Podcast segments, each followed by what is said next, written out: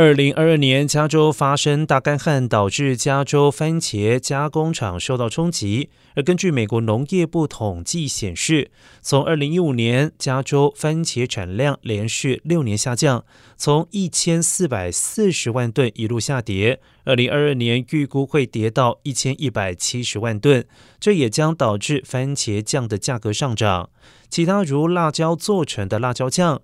芥菜籽做成的芥末酱也因为产量减少，价格提升。如果极端气候持续，农作还有酱料恐怕还会继续受到冲击。